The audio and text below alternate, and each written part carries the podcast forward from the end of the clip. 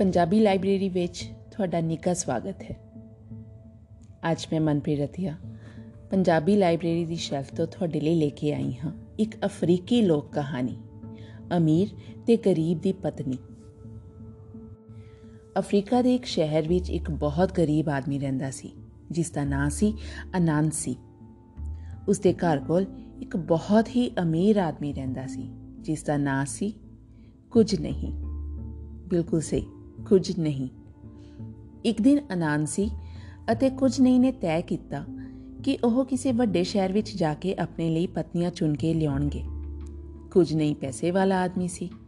ਇਸ ਲਈ ਉਸਨੇ ਯਾਤਰਾ ਤੇ ਜਾਣ ਤੋਂ ਪਹਿਲਾਂ ਮਲਮਲ ਦਾ ਸ਼ਾਨਦਾਰ ਕੁਰਤਾ ਪਹਿਨਿਆ। ਗਰੀਬ ਅਨਾਂਸੀ ਕੋਲ ਪਹਿਨਣ ਲਈ ਸਿਰਫ ਇੱਕ ਪਾਟਿਆ ਹੋਇਆ ਕੁਰਤਾ ਸੀ। ਤੁਰਦੇ ਤੁਰਦੇ ਰਾਹ ਵਿੱਚ ਅਨਾਂਸੀ ਨੇ ਕੁਝ ਨਹੀਂ ਤੋਂ ਠੰਡ ਲੱਗਣ ਦਾ ਬਹਾਨਾ ਕਰਦਿਆ ਉਸ ਦਾ ਕੁਰਤਾ ਮੰਗਿਆ ਅਤੇ ਕਿਹਾ, ਕਿ ਉਹ ਸ਼ਹਿਰ ਪੁੱਜਣ ਤੋਂ ਪਹਿਲਾਂ ਉਸ ਨੂੰ ਵਾਪਸ ਕਰ ਦੇਵੇਗਾ? ਇਸ ਤਰ੍ਹਾਂ ਦੋਵਾਂ ਨੇ ਇੱਕ ਦੂਜੇ ਨਾਲ ਕੁਰਤੇ ਬਦਲ ਲਏ। ਪਰ ਸ਼ਹਿਰ ਪੁੱਜਣ ਮਗਰੋਂ ਵੀ ਅਨਾਂਸੀ ਨੇ ਕੁਝ ਨਹੀਂ ਨੂੰ ਉਸ ਦਾ ਕੁਰਤਾ ਵਾਪਸ ਨਾ ਦਿੱਤਾ। ਅਨਾਂਸੀ ਨਾਲ ਦੋਸਤੀ ਨਾਤੇ ਕੁਝ ਨਹੀਂ ਨੇ ਆਪਣਾ ਕੁਰਤਾ ਮੰਗਣਾ ਹੀ ਬੰਦ ਕਰ ਦਿੱਤਾ ਅਤੇ ਉਸਨੇ ਅਨਾਂਸੀ ਦਾ ਪਾਟਿਆ ਹੋਇਆ ਕੁਰਤਾ ਹੀ ਪਹਿਨੇ ਰੱਖਿਆ। ਅਨਾਂਸੀ ਨੇ ਮਲਮਲ ਦਾ ਸ਼ਾਨਦਾਰ ਕੁਰਤਾ ਪਾਇਆ ਹੋਇਆ ਸੀ। ਇਸ ਲਈ ਉਸ ਨੂੰ ਪਤਨੀ ਲੱਭਣ ਵਿੱਚ ਕੋਈ ਦਿੱਕਤ ਪੇਸ਼ ਨਾ ਆਈ। ਦੂਜੇ ਪਾਸੇ ਕੁਝ ਨਹੀਂ ਵੱਲ ਕਿਸੇ ਨੇ ਵੀ ਝਾਤ ਨਹੀਂ ਮਾਰੀ ਅਤੇ ਉਸ ਦੀ ਬੜੀ ਬੇਇੱਜ਼ਤੀ ਕੀਤੀ। ਇੱਕ ਬੁੱਢੀ ਔਰਤ ਨੂੰ ਕੁਝ ਨਹੀਂ ਤੇ ਰਹਿਮ ਆ ਗਿਆ। ਉਸਨੇ ਆਪਣੀ ਧੀ ਨੂੰ ਉਸ ਤੇ ਲੜ ਲਾ ਦਿੱਤਾ।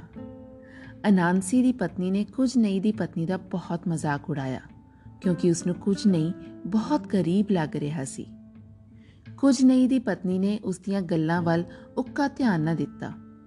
ਜਦੋਂ ਦੋਵੇਂ ਆਪਣੀਆਂ ਪਤਨੀਆਂ ਸਮੇਤ ਆਪਣੇ ਸ਼ਹਿਰ ਪੁੱਜੇ, ਤਾਂ ਦੋਵਾਂ ਦੀਆਂ ਪਤਨੀਆਂ ਨੂੰ ਬੜੀ ਹੈਰਾਨੀ ਹੋਈ। ਅਨਾਂਸੀ ਦੇ ਘਰ ਨੂੰ ਜਾਣ ਵਾਲਾ ਰਾਹ ਤਾਂ ਉੱਚਾ ਨੀਵਾ ਸੀ ਅਤੇ ਕੁਝ ਨਹੀਂ ਦੇ ਮਹਿਲ ਵਰਗੇ ਘਰ ਨੂੰ ਜਾਣ ਵਾਲਾ ਰਾਹ ਪੱਕਾ ਸੀ। ਕੁਝ ਨਹੀਂ ਦੇ ਨੌਕਰਾਂ ਨੇ ਰਾਹ ਵਿੱਚ ਫੁੱਲ ਤੇ ਕਾਲੀਨ ਵਿਛਾਏ ਹੋਏ ਸਨ। ਉਸ ਦੇ ਨੌਕਰ ਖੁਦ ਆਪਣੀਆਂ ਪਤਨੀਆਂ ਨਾਲ ਚੰਗੇ ਕੱਪੜੇ ਪਾ ਕੇ ਸਵਾਗਤ ਲਈ ਖੜੇ ਸਨ। ਅਨਾਂਸੀ ਲਈ ਕੋਈ ਇੰਤਜ਼ਾਰ ਨਹੀਂ ਕਰ ਰਿਹਾ ਸੀ।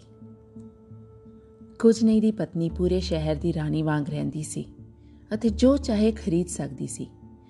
ਅਨਾਂਸੀ ਦੀ ਪਤਨੀ ਨੂੰ ਤਾਂ ਖਾਣ ਦੇ ਲਾਲੇ ਪਏ ਹੋਏ ਸਨ। ਉਹ ਪਤੀ ਪਤਨੀ ਲੂਣ ਲਗਾ ਕੇ ਕੱਚੇ ਕੇਲੇ ਖਾਂਦੇ ਸਨ। ਕੁਝ ਨਹੀਂ ਦੀ ਪਤਨੀ ਨੂੰ ਜਦ ਅਨਾਂਸੀ ਦੀ ਪਤਨੀ ਦੀ ਦੁਰਦਸ਼ਾ ਬਾਰੇ ਪਤਾ ਲੱਗਾ ਤਾਂ ਉਸਨੇ ਉਸ ਨੂੰ ਆਪਣੇ ਮਹਿਲ ਵਿੱਚ ਸੱਦ ਲਿਆ।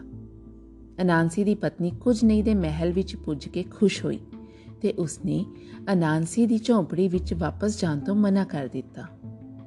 ਇਹ ਦੇਖ ਕੇ ਅਨਾਂਸੀ ਨੂੰ ਬੜਾ ਗੁੱਸਾ ਆਇਆ। ਉਸਨੇ ਕੁਝ ਨਹੀਂ ਨੂੰ ਮਾਰਨ ਦਾ ਫੈਸਲਾ ਕਰ ਲਿਆ। ਉਸਨੇ ਆਪਣੇ ਕੁਝ ਚੂਹੇ ਦੋਸਤਾਂ ਨੂੰ ਵਰਗਲਾ ਕੇ ਕੁਝ ਨਹੀਂ ਦੇ ਮਹਿਲ ਦੇ ਦਰਵਾਜ਼ੇ ਤੱਕ ਸੁਰੰਗ ਪੁੱਟਣ ਨੂੰ ਰਾਜ਼ੀ ਕਰ ਲਿਆ। ਜਦ ਸੁਰੰਗ ਪੂਰੀ ਬਣ ਗਈ ਤਾਂ ਉਸਨੇ ਸੁਰੰਗ ਅੰਦਰ ਚਾਕੂ ਅਤੇ ਕੱਚ ਦੀਆਂ ਬੋਤਲਾਂ ਦੇ ਟੁਕੜੇ ਵਿਛਾ ਦਿੱਤੇ। ਉਸਨੇ ਕੁਝ ਨਹੀਂ ਦੇ ਮਹਿਲ ਦੇ ਦਰਵਾਜ਼ੇ ਸਾਹਮਣੇ ਬਹੁਤ ਸਾਰਾ ਸਾਬਣ ਵੀ ਮਲ ਦਿੱਤਾ, ਜਿਸ ਨਾਲ ਰਾਤ ਤਿਲਕ ਨਾ ਹੋ ਗਿਆ। ਰਾਤ ਨੂੰ ਜਦ ਉਸਨੂੰ ਲੱਗਿਆ ਕਿ ਕੁਝ ਨਹੀਂ ਆਰਾਮ ਨਾਲ ਸੋ ਗਿਆ ਹੈ, ਤਦ ਉਸਨੇ ਕੁਝ ਨਹੀਂ ਨੂੰ ਬਾਹਰ ਆ ਕੇ ਕੋਈ ਗੱਲ ਕਰਨ ਲਈ ਆਵਾਜ਼ ਮਾਰੀ।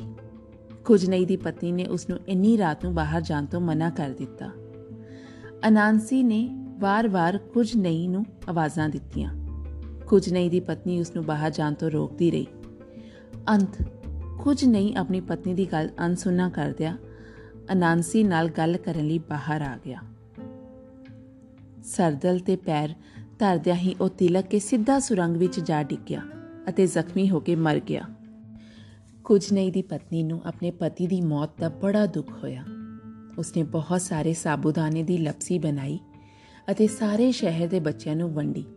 ਤਾਂ ਕਿ ਉਹ ਉਸਦੇ ਪਤੀ ਲਈ ਰੋਣ। ਅੱਜ ਵੀ ਅਫਰੀਕਾ ਵਿੱਚ ਜਦੋਂ ਅਸੀਂ ਕਦੇ ਬੱਚਿਆਂ ਨੂੰ ਰੋਂਦੇ ਹੋਏ ਦੇਖਦੇ ਹਾਂ, ਤਾਂ ਰੋਣ ਦਾ ਕਾਰਨ ਪੁੱਛਣ ਤੇ ਇਹੀ ਜਵਾਬ ਮਿਲਦਾ ਹੈ ਕਿ ਉਹ ਕੁਝ ਨਹੀਂ ਲਈ ਰੋ ਰਹੇ ਹਨ। ਇਹ ਸੀ ਜੀ ਇੱਕ ਅਫਰੀਕੀ ਲੋਕ ਕਹਾਣੀ। ਅਗਲੀ ਕਹਾਣੀ ਸੁਣਨ ਲਈ ਤੇ ਅਪਡੇਟਸ ਜਾਣਨ ਲਈ ਪਲੀਜ਼ ਸਬਸਕ੍ਰਾਈਬ ਆ ਚੈਨਲ ਔਨ YouTube ਤੇ ਹੋਰ ਕਹਾਣੀਆਂ ਪੜਨ ਲਈ ਤੁਸੀਂ ਵਿਜ਼ਿਟ ਕਰ ਸਕਦੇ ਹੋ www.punjabilibrary.com ਆਪਣੇ ਰਿਵਿਊਜ਼ ਜ਼ਰੂਰ ਸ਼ੇਅਰ ਕਰੋ and also click on the bell icon on the screen thank you so much take care ਸਤਿ ਸ਼੍ਰੀ ਅਕਾਲ